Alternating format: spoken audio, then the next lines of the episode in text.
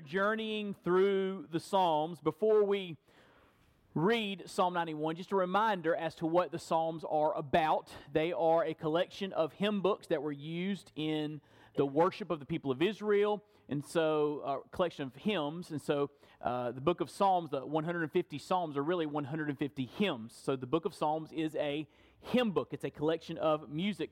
But there are some themes we see woven throughout the different songs, the different uh, hymns. And I believe Dr. Kendell Easley really sums it up well when he highlights what maybe the major driving theme of the Psalms uh, is when he writes God, the true and glorious King, is worthy of all praise and prayer, thanksgiving, and confidence, whatever the occasion in personal or community life. As I say every week, the Psalms remind us that when times are good, the Psalms remind us God deserves praise. When times are difficult, the Psalms remind us guess what? God deserves praise.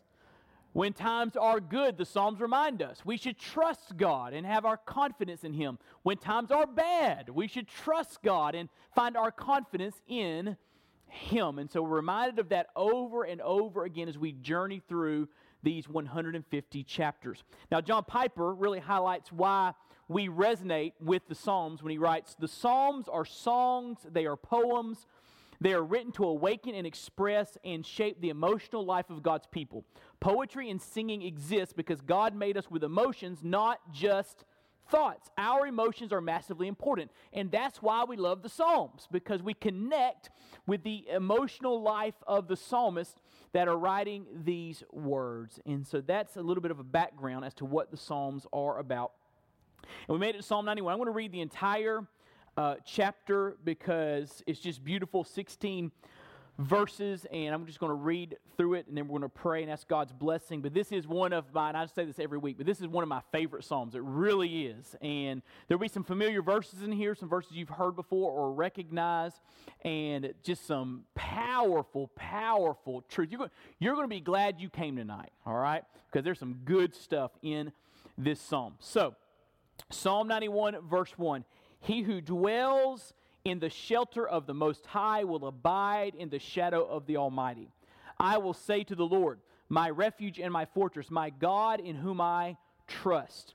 For he will deliver you from the snare of the fowler and from the deadly pestilence. He will cover you with his pinions, and under his wings you will find refuge. His faithfulness is a shield and buckler. You will not fear the terror of the night, nor the arrows that flies the arrow that flies by day, nor the pestilence that stalks in darkness, nor the destruction that wastes at noonday. A thousand may fall at your side, ten thousand at your right hand, but it will not come near you.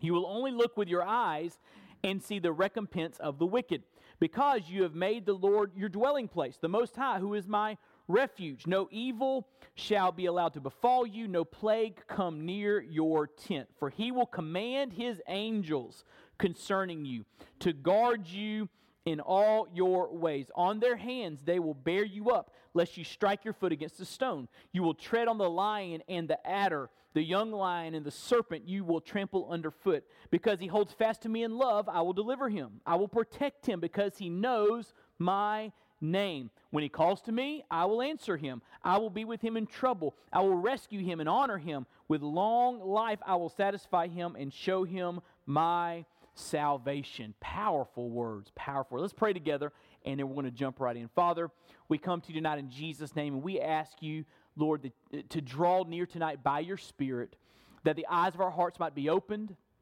that we would see the truth of Scripture, that we would understand the truth of Scripture by the illuminating work of the Holy Spirit, and, and Lord, that we would be moved to respond to the truths of Scripture by the inspiring work of the Holy Spirit as we are stirred up, Lord, to, to respond to what you're showing us in the Bible tonight. And so, Lord, have your way, move in our lives, encourage us, challenge us, uh, help us tonight, comfort us, uh, use your word in our lives in a mighty way so that we can live more fully for your glory. And we ask and pray it all in Jesus' name. Amen. I've titled uh, this um, sermon tonight, Trusting the Lord in a Dangerous World. And you do know that we live in a dangerous world, I read an article uh, last week in Fox News about a Colorado man named Dylan McWilliams. And the article uh, was basically about um, his encounter with nature. The Bible says a Colorado man achieved a distinction last week that few people would probably want to match. When Dylan McWilliams was bitten by a shark Thursday in Hawaii, it meant he had been bitten by a shark, a bear, and a rattlesnake all in less than four years. So our, our buddy Dylan uh, has not had um, uh, a good uh, run in with nature a shark, a bear, and a rattlesnake. When he was interviewed by the Honolulu Star Advisor, he said, I don't know. I'm either really lucky or really unlucky. What do you think? Is Dylan unlucky or lucky? All right. Some food for thought. The 20 year old from Grand Junction, only 20 years old, by the way, um, uh, says he spends a lot of time outdoors. Uh, the Colorado man bitten by a shark in Hawaii, previously attacked by a bear, rattlesnake in Thursday's attack. He's about 50 yards from the beach when he was bit by uh, the shark. Uh, last July, he received nine staples in his scalp after a nearly 300 pound bear invaded his Colorado campsite. As for the rattlesnake, that encounter occurred about three and a half years ago in Utah. Uh, McWilliams told the Star Advisor. And so he, the article ends with him saying, My parents are grateful I'm still alive. Uh, nature can be dangerous. Life can be dangerous. And so I was reading Psalm 91, it, it, made me think of the Wizard of Oz when they're on the yellow brick road and they're going, lions and tigers and bears. Oh my, you know, there's danger everywhere that you go. That's kind of the feel you get in Psalm 91 as the psalmist kind of outlines and highlights different dangers that await God's uh, people. In fact, this psalm is about danger. Let me just walk you through very quickly some of the dangers he lists for, uh, for us who live in this world. Uh, first of all, verse 3, he mentions a snare, the snare of the fowler. A snare is a trap, right? Uh, a snare is meant to entrap you. And, and our world, our ungodly world, has some snares to try to trap us. Satan himself loves to trap us and ensnare us and destroy our lives. So he, he mentions there the snare. He mentions, verse 3, uh, the deadly pestilence. That would be a disease, it would be a, a sickness that uh, would be deadly, it would take someone's life. In verse 5, he mentions the word terror, the terror of the night. In verse 5, he mentions the arrow that flies by day, the, the, the implements of the enemy who would want to destroy uh, uh, people's lives. Verse 6, he mentions destruction. It says there in verse 6 the pestilence that stalks in darkness, nor the destruction that wastes at noonday. In verse 8, he mentions the wicked. The wicked were after him, and he mentions the wicked. Verse 10, he mentions those who are evil. In verse 10, he also mentions a plague, a, a, plague that would cause somebody to be harmed. Verse 12, he mentions striking your foot, kind of the idea of stumbling, tripping, falling, stubbing your toe, and it's kind of a metaphor for stumbling in this life into danger and harm. Verse 13, he mentions a lion. Verse 13, he mentions an adder. He also mentions a, another name for a snake, a serpent. And then in verse 15, he mentions trouble. So, all the way through the psalm, it's like he's saying, danger, danger, danger, danger, danger. We live in a dangerous world. And so, this psalm is definitely about danger. You got that? Now, also, this psalm is about protection from danger. That's the point of the psalm protection from danger. So let's just kind of walk through it very quickly. Verse 1, he mentions shelter, shelter from the storm. He also mentions the shadow, God's shadow over us. Verse 2 and verse 9, he mentions a refuge, a place to, to run and hide from danger. Verse 2, he mentions a fortress, a place of defense from enemies. Verse 4, he mentions pinions, another uh, word for wings. Uh, could be translated feathers, uh, but it, it, speaks of a, a, a, a, a mama bird bringing her young under her feathers, under her pinions. And then it mentions wings also in verse 4. Verse 4 mentions a shield. And the word used for shield here is the word for the, the long, tall shields that would really uh, be large enough that a, a, soldier could get behind the shield when there is an onslaught coming. But then he uses the word buckler, which is the word for small round shield that they would use in kind of hand to hand combat. And so he's speaking of big shields and small round shields, shields and bucklers, again, meant to defend you from attack. He mentions uh, the Lord being a dwelling place. Verse 9, a place to dwell away from the chaos of this world. Verse 11, he uses the word guard, to be guarded against danger. Uh, verse 14, he uses the word deliver, to be delivered from danger. Verse 14, he uses the word protect, to be protected from danger. And verse 15, he uses the word rescue, to be rescued from danger. And so, all throughout this psalm, we see danger, danger, danger. And also, we see throughout the psalm protection, protection, protection. Do you see that? You see kind of the, the theme of this psalm. So, this psalm can be organized under three different headings. All right? That's the best way to outline this psalm and we can see the change in, in the different uh, ways pronouns are used. So, for example, the first part of this psalm is a personal testimony of trust. Look what he says there in verse 1. He who dwells in the shelter of the Most High will abide in the shadow of the Almighty. I will say to the Lord, My refuge and my fortress, my God in whom I trust. So he's talking here about his own trust in the Lord, his own experience of God helping him. And then the second part of this psalm is a call for others to trust because in verse 13 uh, verse 3 through verse 13 he starts to talk to others, calling others to trust in God the way he trusted in God. And then the final part of the psalm starting in verse 14 is God himself speaking. Uh, look what it says there in verse 14. Because he holds fast to me in love, I will deliver him. I will protect him. This God himself speaking. So the first part of the psalm, a personal testimony of trusting God. Second part of the psalm, calling others to trust God like He is. The third part of the psalm, God Himself speaking, saying, Trust me. All right, that's how this psalm is outlined. So let's just walk through those three headings together and see what this psalm has to say to us personally. First of all, there's a personal testimony of trust. We see here that the psalmist had a personal relationship with God. And that meant everything to him as he walked through this world of danger. And we see two things about the psalmist here. And, and, we don't know who the psalmist is, there's a lot of speculation, but the Bible doesn't tell us, so we're just going to say the psalmist. The psalmist found strength in God's names. First of all, he, found strength in God's names. Look in verse 1. In uh, two verses, he uses four names of God. He who dwells in the shelter of the Most High, El Elyon, that's the word there will abide in the shadow of the Almighty. That would be Shaddai, El Shaddai.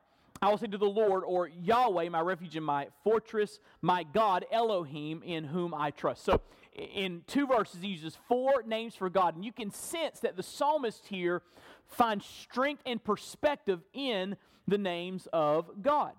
For example, in the name Most High, the psalmist recognized God's supremacy. That's what it means that God is most high. If we call God God most high, El Elyon, it means that there is none higher than him, right? He's the highest. No one's than him. It speaks of God's supremacy, God's sovereignty, the fact that God is in control, the fact that God is over uh, everything in the universe because he is the creator of the universe. And so, in the name Most High, the psalmist recognizes God's supremacy. Uh, yes, life is dangerous, but I have a personal relationship with the Most High. That puts things in perspective quickly, doesn't it? He, my God is, is bigger than all of the dangers that I face. I heard one preacher say this instead of telling God how big our troubles are, maybe we need to spend some time telling our troubles how big our God is. Amen. Most High, El Elyon. But there's another name here. In the name Almighty, El Shaddai, the psalmist recognized God's power. God's power. He is almighty. It's interesting over in Exodus chapter 6, verse 3, the Lord is saying to Moses, Before I revealed my name to you at the burning bush, that was the first time I revealed my name to, to, to anyone. He says, I made myself known to the patriarchs, Abraham, Isaac, Jacob, Joseph. He said, I made myself known to them as Almighty. And the fact that I was Almighty, all powerful, sustained them as I uh, worked in and through them. And so, in the name Almighty, the psalmist recognized God's power. He has all might. Uh, theologians call this the omnipotence of God. He has all power at his disposal. And it's not like God is clamoring for power or gaining power. He is power. It's just who he is. It's inherent in his nature and his attributes. And so we see here that he is almighty. And he says, hey, life's dangerous, but I know the Almighty. There's nothing more powerful than him. Third, in the name Lord, and notice there's capital L, capital O, capital R, capital D, the psalmist recognized that God is a covenant God. Uh, now, whenever you see capital L and then lowercase O R D, that's a translation of uh, the Hebrew word Adonai, which is a, a basic word for Lord. All right, master, boss, ruler. But whenever you see capital L and then capital O and then capital R and capital D, all caps, Lord, that is a translation of the divine name of God, sometimes pronounced Yahweh, even though we don't really know exactly how to pronounce it because in the original Hebrew we have the consonants but not the vowels. So Yahweh is kind of our best guess at how to pronounce it. But this is the name that the Lord gave to Moses at the burning bush when he says, Tell them, when you go to Egypt, tell them, I am that I am has sent you.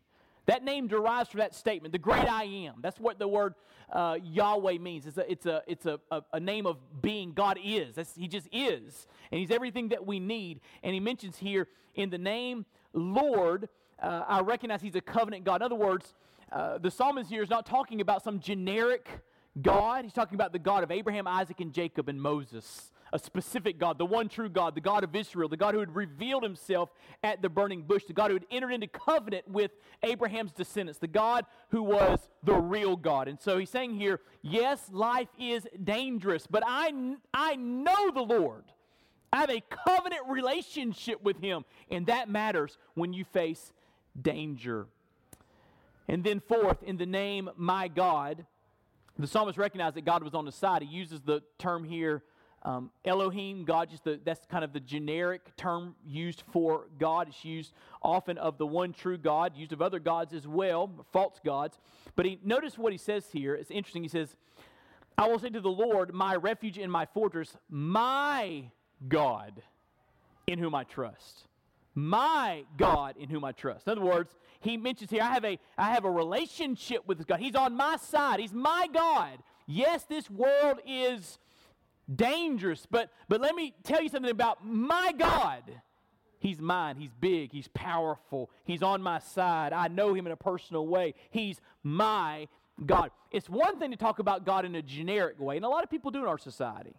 They mention, you know, the man upstairs, or eh, they'll use the, the, the term God, and, and they're using some kind of broad, generic sense. And a lot of people talk about God that don't know God. He's saying, God is my God. So the psalmist found strength in God's names. And by the way, just as an interesting little exercise, when you're reading through the Bible, whenever you find a name of God, maybe highlight it or underline it, and there are all sorts of, of names and titles for the Lord in the pages of Scripture. Take that name and begin to incorporate it into your prayer life. So, so it's one thing to say, uh, Lord, I'm, uh, I come to you today it's so good to know you, Lord. Lord, I'm grateful for your work and activity in my life. Lord, I want to follow you today. I want to be guided by you today. Lord, would you help me here? Would you help me there? And, and to call him Lord, that, that, that, that's one thing. And, and it's okay to call him Lord. Um, but it's easy to use the same title or name of God and it becomes meaningless repetition. You're not really thinking about what the term actually means. You're just saying it over and over again, right? And by the way, Jesus uh, warned us against vain repetition in the, in the Sermon on the Mount when he taught us how to pray. He said, Don't use meaningless repetition like the Gentiles do, where you're saying something to God, but you're not really thinking about what you're saying. All right? So, how can we get out of that rut if we find ourselves saying, Lord, Lord, Lord, Lord, or Father, Father, Father, Father, Father? It's okay to call God Lord, we should. It's okay to call God Father, we should. Jesus taught us to pray, Our Father. But you can you can really enhance your prayer life if you incorporate these other names. What if tomorrow morning you got to pray and you said, El Elyon, God Most High? I'm glad I know you today. I'm glad that no matter what I face today, you are Most High. You are Almighty God. Just like that, your prayer life has been enhanced. and becomes more vibrant and more exciting, and your, your, your, your mind is engaged in what you're saying to the Lord. So just find some, some of these titles and names of God and use them in your own prayer life, and it'll really help you as you pray the words of Scripture back to God. So the, the psalmist found strength in God's name. Secondly, the psalmist found shelter through nearness to God. Now look what he says in verse 1. I think this is one of the most beautiful verses in the Bible. He who dwells in the shelter of the Most High, he who goes to God for help and protection, will abide, will remain, will stay in the shadow of the Almighty. Charles Spurgeon mentions this phrase, the shadow of the Almighty. Says, This is an expression which implies great nearness. We must, watch this, walk very close to a companion if we would have his shadow fall on us. So if we're out in the sun tomorrow, you and I are walking beside each other, if my shadow is going to fall on you, you got to be close to me, right? And that's the point here. When you understand that life is dangerous and you run to God, knowing He's the one that protects, He's the one that helps, when you draw close to Him, you are under His shadow. But to be under His shadow, under His protection, you got to stay close to Him, right? Got to stay close to Him. And so, we see here the personal testimony of trust. The psalmist found strength in God's names and shelter through nearness to God. He believed that God would protect him from all of the dangers that life brought his direction. Which leads to the second heading a call for others to trust. A call for others to trust. Now, we see several things here about this psalmist calling others to trust God. He, he highlights three aspects of God's, uh, God's protection. First of all, we see God's power to deliver. Look in verse 3. He will deliver you from the. Now, he said, I trust God. He's my God. Now, let me tell you why you should trust God too. He says, He will deliver you from the snare of the fowler, from the deadly pestilence. Look in verse 7. A thousand may fall at your side, a ten thousand at your right hand in battle, but it will never, it will not come near you. You will only look with your eyes and see the recompense of the wicked, because you have made the Lord your dwelling place, the Most High. There it is again, El Elyon, the Most High, who is my refuge. No evil shall be allowed to befall you, no plague come near your tent. Speaking of God's power, even in a, in a battle where others are, are being defeated by the foe, he's saying, God will protect you. He will keep you in his care. He has power to deliver you from evil. And, and just remember that God has the power absolutely to deliver you from every danger. Remember that. There's not, listen to me, there's nothing too difficult for God. There's nothing impossible with God. Why? He's all powerful, right? So we see God's power to deliver. Secondly, we see God's desire to deliver. Look in verse 4. I mean, you know, God could be all powerful and not care, right? Or he could care a lot and not be all powerful. Either way, we'd be in trouble, wouldn't we? But aren't you glad that our God is all powerful and he cares? Right? He's good. So look what it says in verse 4. He will cover you with his pinions, feathers, another term for wings. Under his wings you will find refuge. His faithfulness is a shield and buckler. You will not fear the terror of the night, nor the arrow that flies by day, nor the pestilence that stalks in darkness, nor the destruction that wastes at noonday. So notice here his desire to deliver. It mentions him as a, a shield and a buckler. Those are implements of warfare to protect you from the enemy. But notice here the tenderness of God. He, he like a like a, a mother bird, he wants to gather you under his wings. He wants you to draw near a place of, of, of safety, of, of, of warmth, of relationship. We see God's desire to deliver. The Old Testament scholar Derek Kidner writes as for God's care, it combines the warm protectiveness of a parent bird with the hard, unyielding strength of armor. I love that. So God is strong like armor, but He's tender like a mother bird. He cares about us.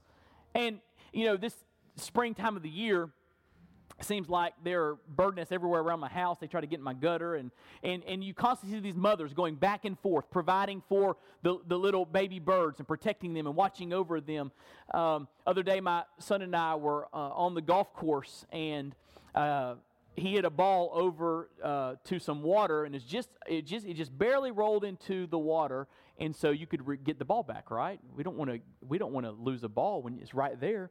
The only problem is there's a big goose sitting right beside uh, where the ball went in. It was sitting on a nest, right? And so I said, "There's no problem, Caleb. It's just a goose." And so I got a, a club, a long club, and and and I and I, I, I mean, he was right by with it, and I was trying to, you know, get the ball, and, and every time I get close, the goose go.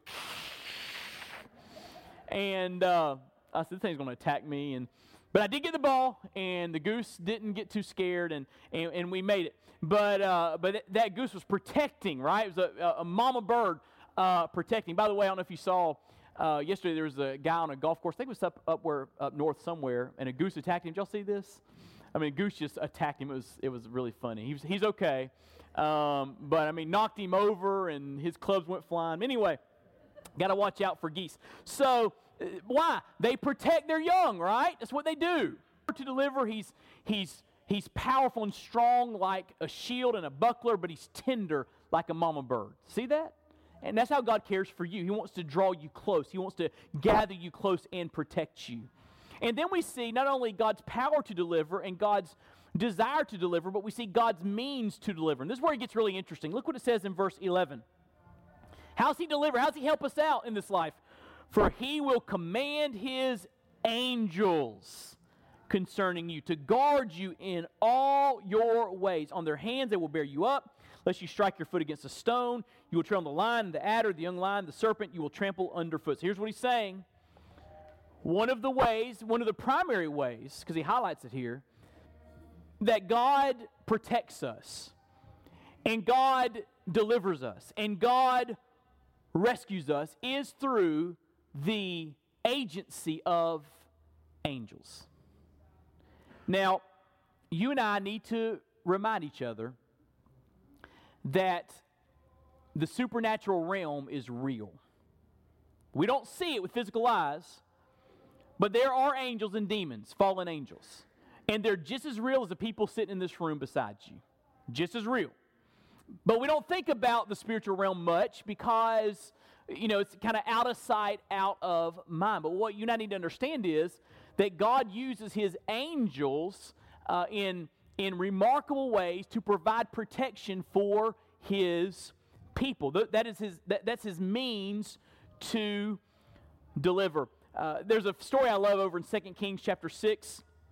The Syrians are uh, coming to attack Israel, and uh, they, they keep coming to attack Israel, and it's like Israel knows their every move. And the king of Syria says, What's going on here? Every time I have a strategy, a plan, it's like Israel knows what to do, and they outsmart me.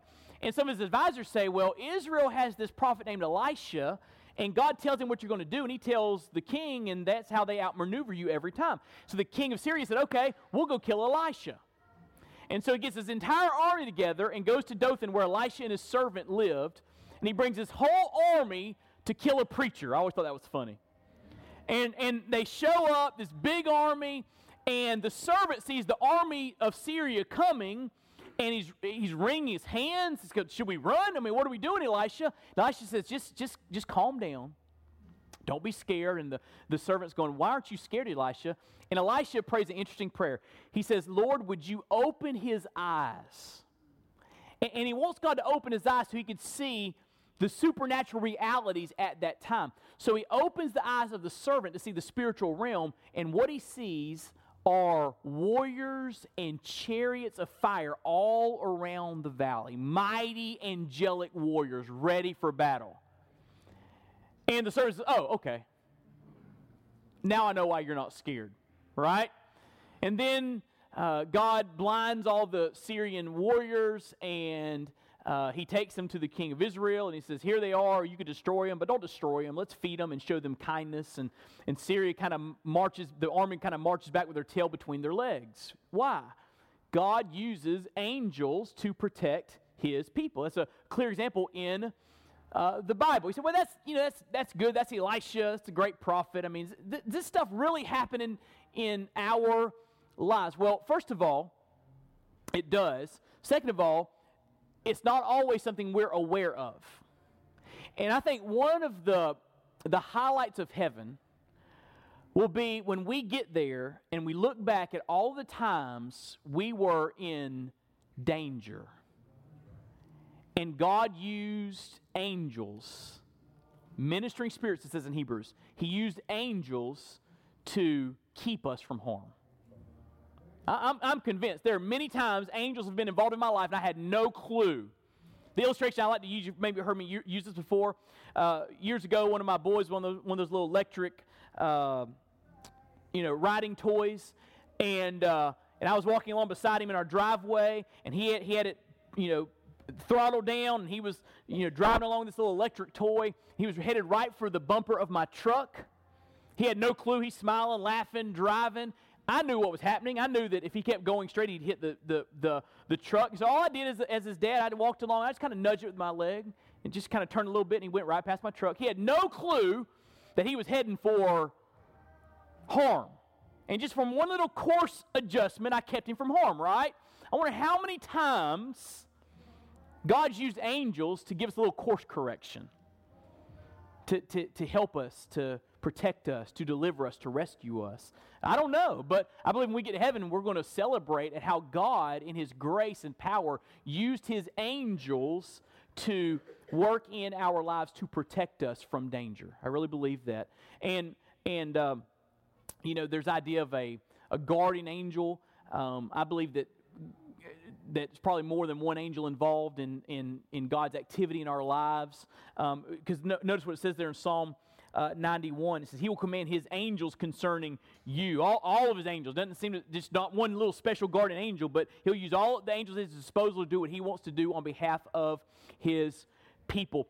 Now, uh, an example of this kind of protection from angels is found in missions all the time. In fact, I read a quote today that said, The closer you get to the frontier of lostness, the more you see supernatural things happen. And uh, there's a story about a missionary named John G. Paton. He was a missionary in the late 1800s to the New Hebrides Islands, uh, South Pacific, now called uh, Vanuatu, Vanuatu, something like that, is the name of the islands now. Uh, and uh, he went to these islands in the 1800s, and there were some fierce uh, native uh, people that lived on these islands that did not want him there. They did not want Christianity, and they were hostile. And one night, these, these, these warriors, hostile warriors, surrounded his house. It's just he and his wife in the house. And they are angry and they want to kill him. So he and his wife, John G. Paton and his wife, begin just to pray. And they pray all night long and they get up and they go outside in the morning and the, the warriors are just gone they're, they're just gone. And he's like well what happened? I mean they were here ready to kill us. They had their, their weapons and, and now now they're gone. They just they just left. Well months later one of the leaders of those uh, tribal warriors came to jesus. He came to faith in christ. And so john Paton began to talk with him. He said hey remember that night? Remember that night you were here and you wanted to kill me and there's this, all these warriors surrounding my house, and they were worked up into a frenzy. What happened? And the man said, Well, we would not dare attack your house with all of those warriors standing around it. He said, What warriors? He said, Big, strong warriors with their swords drawn. And John G. Paton said, It was just me and my wife there. And he said, No, your house was surrounded by warriors. What happened? God used his angels to protect this missionary and his wife from hostility. And so that's the, the means that God uses to deliver. And we could probably go on and on. Uh, there are so many stories about out there of, of, of, of unusual deliverances, and people look back and they think, that was, who was that person, or what happened there, or you know, and, and I, there's some mysterious things happening around us all the time. And, and I believe with all of my heart, based upon the Word of God, that God uses angels to protect us. Amen? It's just in the Bible. So, we see here, uh, as the psalm highlights danger, that there's a personal testimony of trust and there's a call for others to trust. But third and last, we see God's trustworthy promises. And this is where it gets interesting because here's what I want you to understand, all right? That's going to rock your world. You ready? These promises of deliverance are conditional. They're not unconditional, they're conditional. Now, what are the conditions for us to trust in God's protection? Well, he tells us there as God speaks at the end of this psalm in verses 14 through 16. And there, there are two aspects of what God says. First of all, we see God's promises. Look what it says there deliverance, verse 14 and 15. Because he holds fast to me in love, I will deliver him. Uh, verse 15, I will rescue him. And so it speaks of God's promise to deliver, to rescue us from danger, his people. Protection, verse 14, he says, I will deliver him. I will protect him. I'll protect him from harm that danger brings. 15, he says, I will honor him. I will, I will lift him up and bless him and show my favor to him. I'll, I'll honor him. And then he says, I'll, I'll give him extended life. Look what it says in verse 16. With long life I will satisfy him. So notice these promises.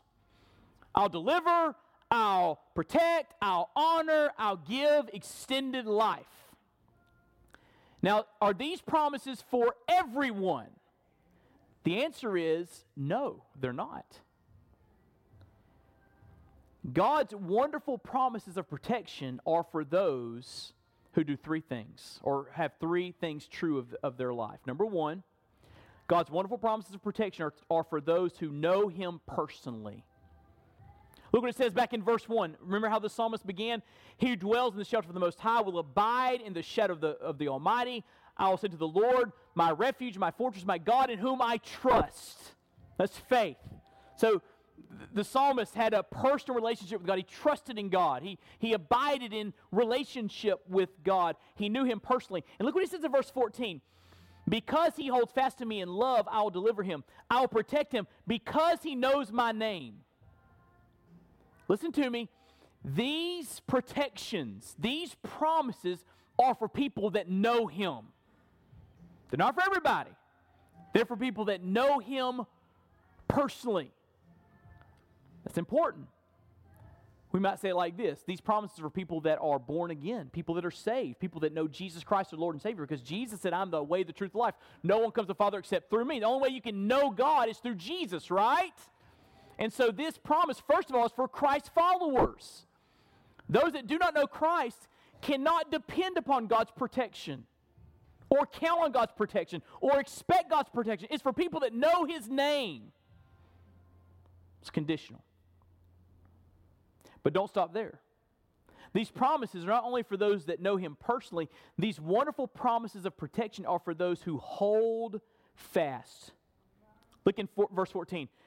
Because He holds fast to me in love. Let me tell you what's interesting about that phrase, uh, hold fast. It's translated from Hebrew word that in the Old King James, it's translated cleave. So you ought to think about Genesis 2:24, the first wedding ceremony between Adam and Eve. The Lord says, "For this reason a man shall leave his father and his mother and cleave to his wife and the two shall become one flesh." First wedding, right? Cleave. That Hebrew word means to be glued together. It's the way it was used.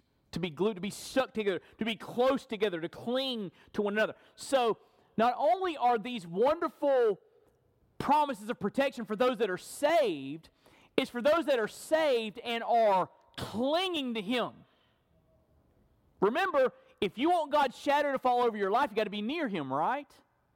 If you're far from God, don't expect His shadow to be over your life. You got to be near Him. The way Jesus explained this in, in John 15 is abide in me. Abide in me. So you and I, not only do we need to be saved to count on God's protection, but we need to cling.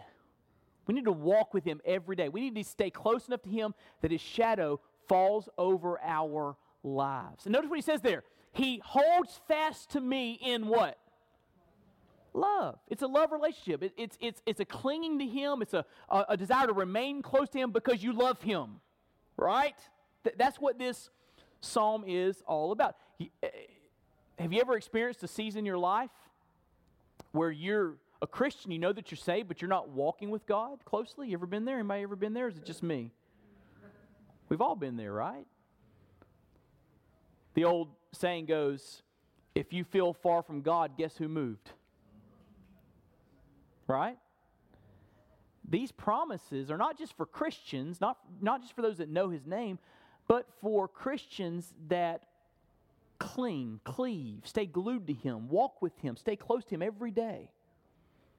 So let's just talk practically for a moment. How do you how do you stay close to God every day? How do you cling? How do you how do you stay glued to God, right? Certainly it means you let him speak to you through his word, right? Certainly it means you speak to him through prayer. Uh, it means that you seek to obey him and and live for his glory and ask for his help and trust him and walk with him and talk with him. It, it, means relationship, right? Uh, it's a love relationship. You're, you're glued to him. And so that's what this word means.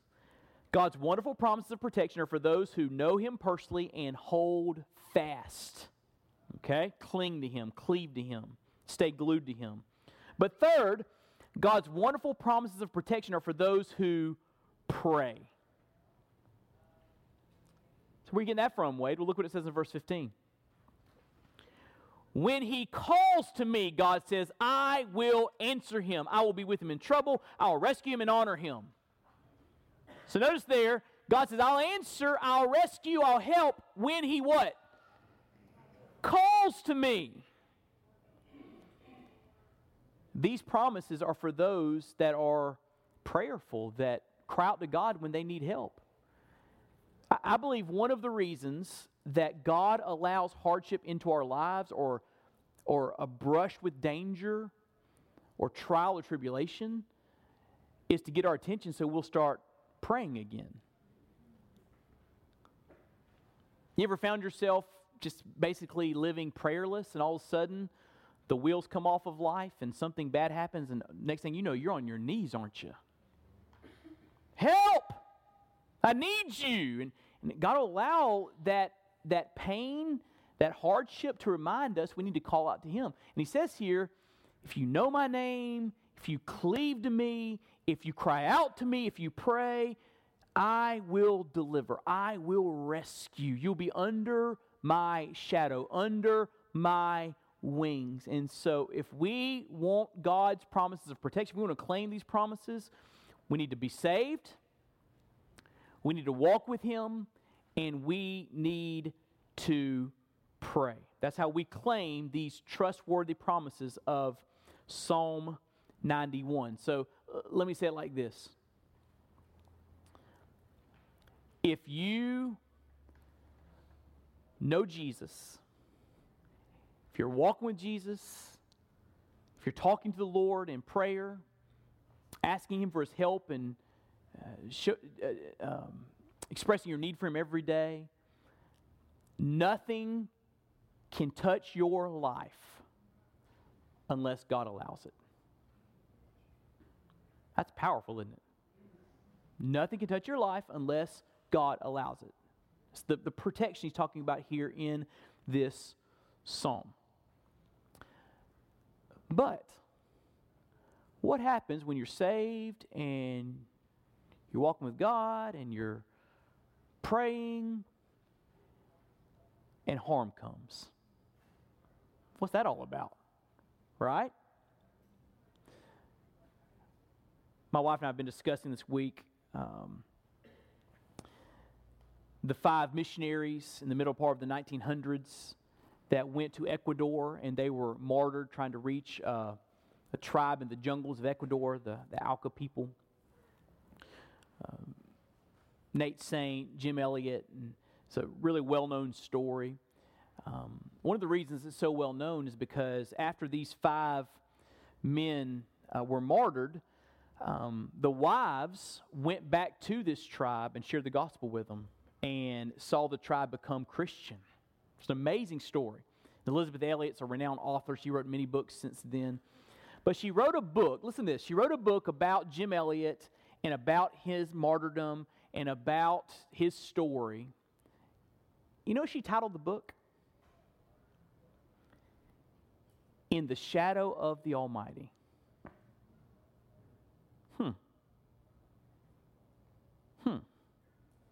Jim Elliot was in the shadow of the Almighty and he died at the end of a spear. What's that all about? He was a godly man. He loved the Lord, walked close to him. I've, I've got a, a thick book on my bookshelf of his journals. Just a godly man. Man of prayer, intense preparation. They worked hard to, to build uh, rapport with these, these tribal peoples. They would come over in these small planes and lower down in a basket just gifts to try to build rapport. And they came down and landed on this little beach in the river and, and tried to engage and have contact with them and talk to a couple of the tribesmen. But then the next day, the, the tribesmen turned on them and killed all five of these missionaries. So, how do you explain that one, preacher man? He just talked about God's wonderful promises of protection. And here was a man living under the shadow of the Almighty who died as a martyr. How do you explain that one? First of all, I'm not God. I can't really explain anything. But I can tell you this if God allowed it, He allowed it for a purpose. And because of those five men dying, that tribe, it was a catalyst for that tribe being reached with the gospel. And I've heard missiologists talk about how many hundreds, perhaps even thousands of people were moved by that story and surrendered to missions and went to the mission field themselves. Even today, people are still moved by the story of Jim Elliot and are still going to the mission field because of that story. Was Jim Elliot under the shadow of the Almighty? Yes. Was God his protector? Yes. Did God allow martyrdom? Yes. For his sovereign purpose. And it was good. Now, we can't all understand all of that this side of heaven, right? But one day when we get to heaven, we'll see those moments when God, in His sovereignty, allowed danger into our lives, allowed us to hurt, allowed us to go through struggles, and He had a good purpose in it. And that's what we learn from this story. Here's what John Piper writes about uh, Elisabeth Elliot writing this book. She called her book Shadow of the Almighty because she was utter listen, she was utterly convinced that the refuge of the people of God is not a refuge from suffering and death, but a refuge from final and ultimate defeat.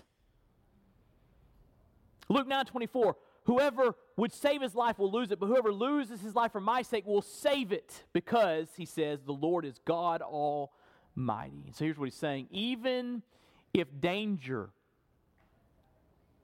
is allowed into your life and it harms you, maybe even kills you, guess what? God wins the final victory. So if you're under the shadow of the Almighty, you can trust Him. Amen? You can trust Him. He'll protect you. And nothing can touch your life unless God allows it. Lottie Moon said, I have a firm conviction. Little short missionary lady in China, single. 1800s, the middle of warring armies. And she said, I have a firm conviction that I'm immortal until my work on earth is done. Do you believe that? Do you believe that God is a refuge, a dwelling place, a protector, a rescuer, a deliverer? Do you long to be close to Him under the shadow of His wings?